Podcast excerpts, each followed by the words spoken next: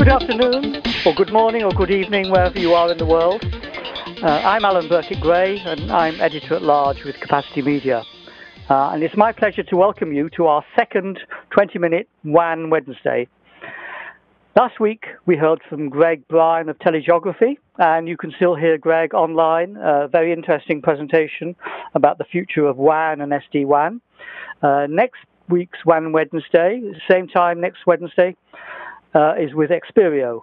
But today, I'm very delighted, I'm delighted to welcome Margaret Sauger, and she's VP of Sales, America's Enterprise at PCCW Global. Uh, Margaret's going to be uh, taking us through a case study. Now, I'm in London. Margaret is based just outside Washington, D.C., and you, our listeners, are all around the world. So, welcome to you all. Margaret, welcome to WAN Wednesday. Uh, now, you're going to take us through a real case study of a project that PCCW Global has built for a customer. Can you tell us about it, please?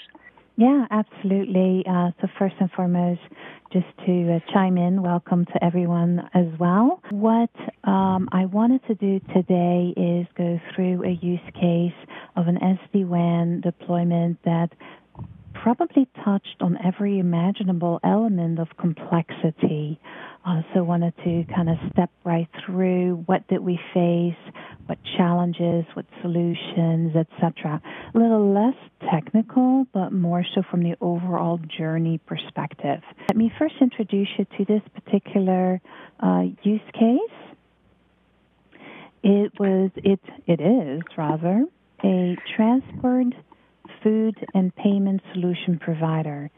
It is within the bucket of what we call emerging industries, uh, relatively new companies. So they've been around since 2014. Within those few short years, they've experienced a rapid growth. So at the time that we started talking to them, they had already gotten to the size of 70 locations in 10 countries. Um, and that continued at a rapid pace, and, and today still continues. While they were setting up this network, they really drove this hard on internet access, um, but using a lot of premise-based solutions such as a um, Cisco Meraki and some other devices that were all premise-based. Then, from an infrastructure perspective, I mentioned all internet, and that could have been dual links at a location or even single threaded for some of the smaller locations based on what this company does in uh, transport, uh, so ride shares, I should say, their food and payment solutions, it's all very much cloud driven. So that's kind of the landscape that they were working within. So, can you say maybe something without uh, without saying too much about the client, where you know the sort mm-hmm. of scope? Because you had a, a, a wonderful map I looked at yesterday when we were talking about this. Uh, it is a very wide wide um, range for this operation, isn't it? Yeah, absolutely. Because as I mentioned, if they're in ten countries, yeah. um, it got it, this is all Asia Pac related. So they're headquartered out of Singapore. They have operations all over Southeast Asia and then also locations in um, mainland China. So from a geography point of view, there were a couple of challenges that popped up right away because if you deal within one territory, I think you have a lot of control. Say it's just North America, it, there tends to be a density of network of infrastructure uh, versus spreading this out globally, where you're going to run into countries where your internet might not be as stable or where you have um, more controlled environments. So, how do you incorporate that and still allow for this growth of your organization? So you've, you've got to, to take different approaches for different countries, I guess, depending on who the local provider is. Right, right, exactly. Um, you've got diversity to keep in mind to see what, what's the best solution uh, in a given particular company, country, sorry, country. Mm. But also, is internet always the most suitable option? So as we started looking and working with this particular customer, we started taking considerations of um, what would be best.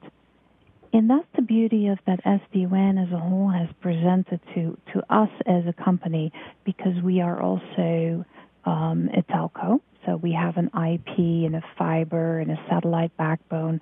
So that gives multiple flavors and varieties that we can work with. So we know from experience that as we started looking at this, that for example in China, maybe we should balance some MPLS in there that would be more robust in setup to get them back to their cloud operations, which the central node is Singapore based. Uh, so the diagram, and for those listening in, they can look at this uh, attachment and the links later. What it then depicts is that we got three different flavors of approach. So all locations we decided we wanted to have a high availability solution.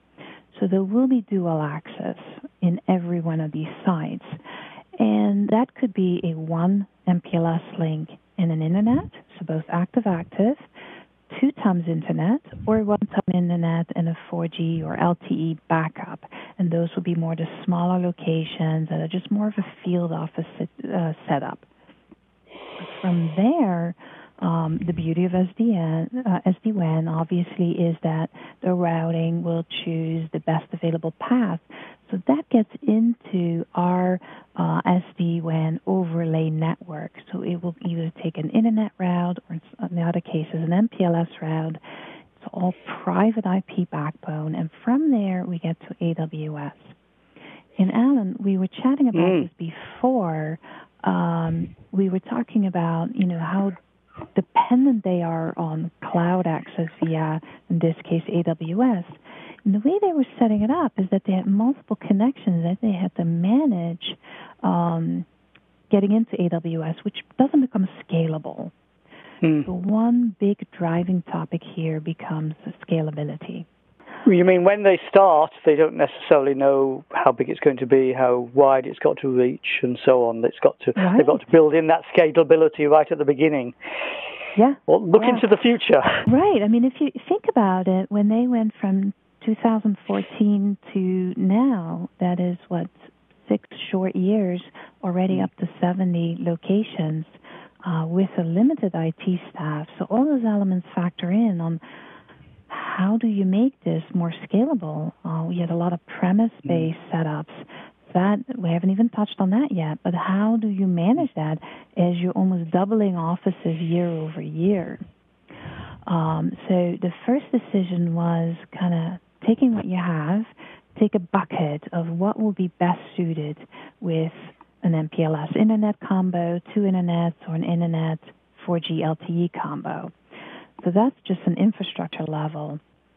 Then from there, also making the decision where do we want to place a cloud um, firewall situation scenario because not all these locations have the IT resources or the ability to keep premise-based firewalls firewalls current and up to date.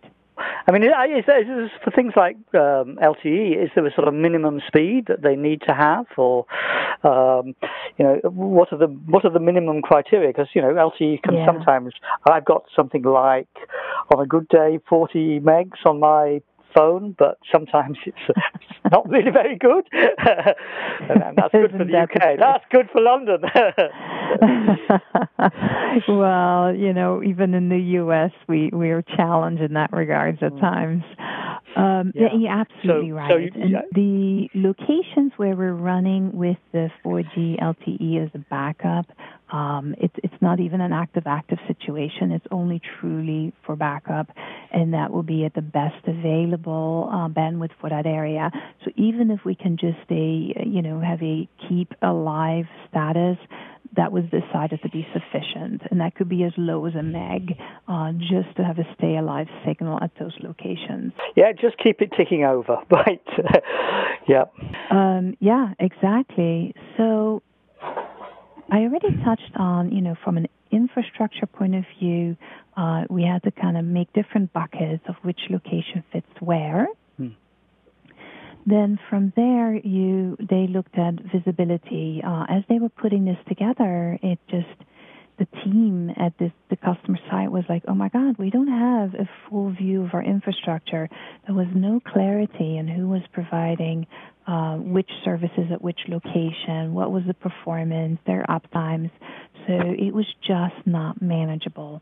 Uh, so many solutions already have a portal, but again, with the SD-WAN, it becomes a more intelligent portal that keeps that inventory, that shows them the performance, that can they can make changes in a more centralized fashion. I'm sure that's the feedback that you you get in the market quite a bit, right? Yeah. As, as people scale to larger organizations, just managing inventory is, is a bear. And you have to be maximally flexible, I guess. And what happens if the chief marketing officer says, "Oh, we're going to uh, open an office in in this new city. We've never had one before. Suddenly, you guys are supposed to magic up a, a network to it within." I don't know how long. And now there's a methodology that has been created. Yeah. Okay it was a very painstaking, long process to divvy up the information of where, what type of office, what's the ideal infrastructure, um, and then take into account the geography that we were dealing with. You know, a Singapore environment is going to be very different than a Cambodia environment. So, how do you mirror that with a large geographic scope? And we see this with other customers in other parts of the world, whether that's in Africa or the Middle East. There are nuances that are just not a one size fit all. And that takes a design team on our end and, and the customer's end to really stick their heads together um, and figure it out. Part of this process, what, what we were able to do as well, and I, I would encourage all customers to follow this, is setting up a demo environment, um, you know, not just for the engineers to, to get their engineering hat on and tinker with it, but also from an operational point of view, from a finance overview. Does it meet all the criteria on a platform level that you're seeking for and the controls that you need in your network environment. Mm. So you've got to got to persuade mm-hmm. the people with the money. Is that the client end mm-hmm. that this is a this is a valid, resilient offering that you're making to them. Absolutely, and and that mm. was a, a major stopping point with this customer where we had worked out all the technical elements, and of course then come the commercials, and the finance was like, well, hold hold a moment here. Uh, we thought SD-WAN was going to be cheaper, and we hear this every day. It is not about being cheaper. It's about scalable, resilient, secure, robust. And with that comes savings in other areas that you do have to factor in, not just on that one invoice and what's the bottom line there. Right, so the savings come elsewhere. The the network costs, the the system costs, maybe a bit more because it'll do a lot more. It's got security, it's got flexibility. The savings come. Where would the savings come? Resource wise. Right. Okay. Um, yeah. If you think about how they had to have a lot of their resources dedicated on maintaining the current infrastructure, trying to run these updates on firewalls, trying to figure out what's wrong with a particular location. Now, those same resources now are going to be available to do more high level work. Um, a company like this continues to morph. Most industries do, right? They continue mm-hmm. to morph with their technology needs in different areas, different requirements. You want that expertise to be applied there, not on those manual day-to-day tasks. And and how is the client now? Are they they happy with what they've got? Sort of several oh, years gosh, down I the line. So. right. Okay. sure. And they're still with um. you, right? they're still with us. Thank you, Margaret. Now I'm just going to say very much thank you for you're based in you're based in, in the US. What challenges have you had from coronavirus, your team and you personally? Well, uh, the challenges on a personal level, obviously for everyone with a changed circumstances. Um, our jobs, uh, fortunately, have always been driven to be in full play regardless of where we are. I'm typically mm. on the road more than 50% of the time. So working remote yep. in and by itself, um, that that's not as much a challenge. Um, it is more right now that we assist our customers with some uh, fire drill demands on, on IP in order to hmm. accommodate mm. their remote force. Mm. Um, but the day to day, in some regards, hasn't changed for us, um, but certainly on a personal level, it has had a big impact. So, personally, at the moment, you're spending most of your time working from home? I'm afraid so. With a high school kid and a college kid uh, running amok yeah. in the house. okay, right. Okay. So this is my question. We, we decided that we would ask a, a weird WAN Wednesday question at the end of each WAN Wednesday. So this is my question. What's the strangest thing you currently have in your fridge at home? Wow, okay. That is a Wacky Wednesday kind of question. yep, exactly. now I got to think because I actually don't do the grocery shopping in our house. Uh, okay. So it's always a challenge to know what's in my fridge. I would say probably one of my daughters who is always buying some odd things. Mm. Hmm. You got me stumped. Okay. Well, I can add. I can add. What's the weirdest thing in our fridge at home? Uh, my wife is uh, is an artist um, and paints icons, and one of the elements of she makes some paint from egg white. So she has egg ah. tempera in the fridge in a little bottle, and we have to make sure we don't think, oh, that's a useful egg white we can put in an omelette or something. No, that's Joan's mixture for her next batch of paint. So I can add a weird. you, you have a good answer to it. Right, I'm pretty okay. confident everything in my fridge is edible. Good. So Good. there isn't anything in there to okay. shy away from. Margaret Sager, I'm really grateful. This has been a good 20 minute WAN Wednesday conversation. Thank you very much. Just to remind everybody, if you go to our website for the WAN summits, you will find a link to our conversation and you'll also find a, a link to the telegeography conversation last week. And next Wednesday at the same time, which is uh, 2.15 UK time, wherever that might be in the world, uh, 10.15 uh, East Coast time, and so on. You do the maths. Um, you can hear Expereo, who will also be talking about their uh, experience with WAN and some of the challenges with SD-WAN that they've had. So thank you very much indeed, Margaret. It's really good to talk Absolutely. to you. Thank you. Thanks for having us. Thank you very much. Bye-bye. Okay, bye-bye.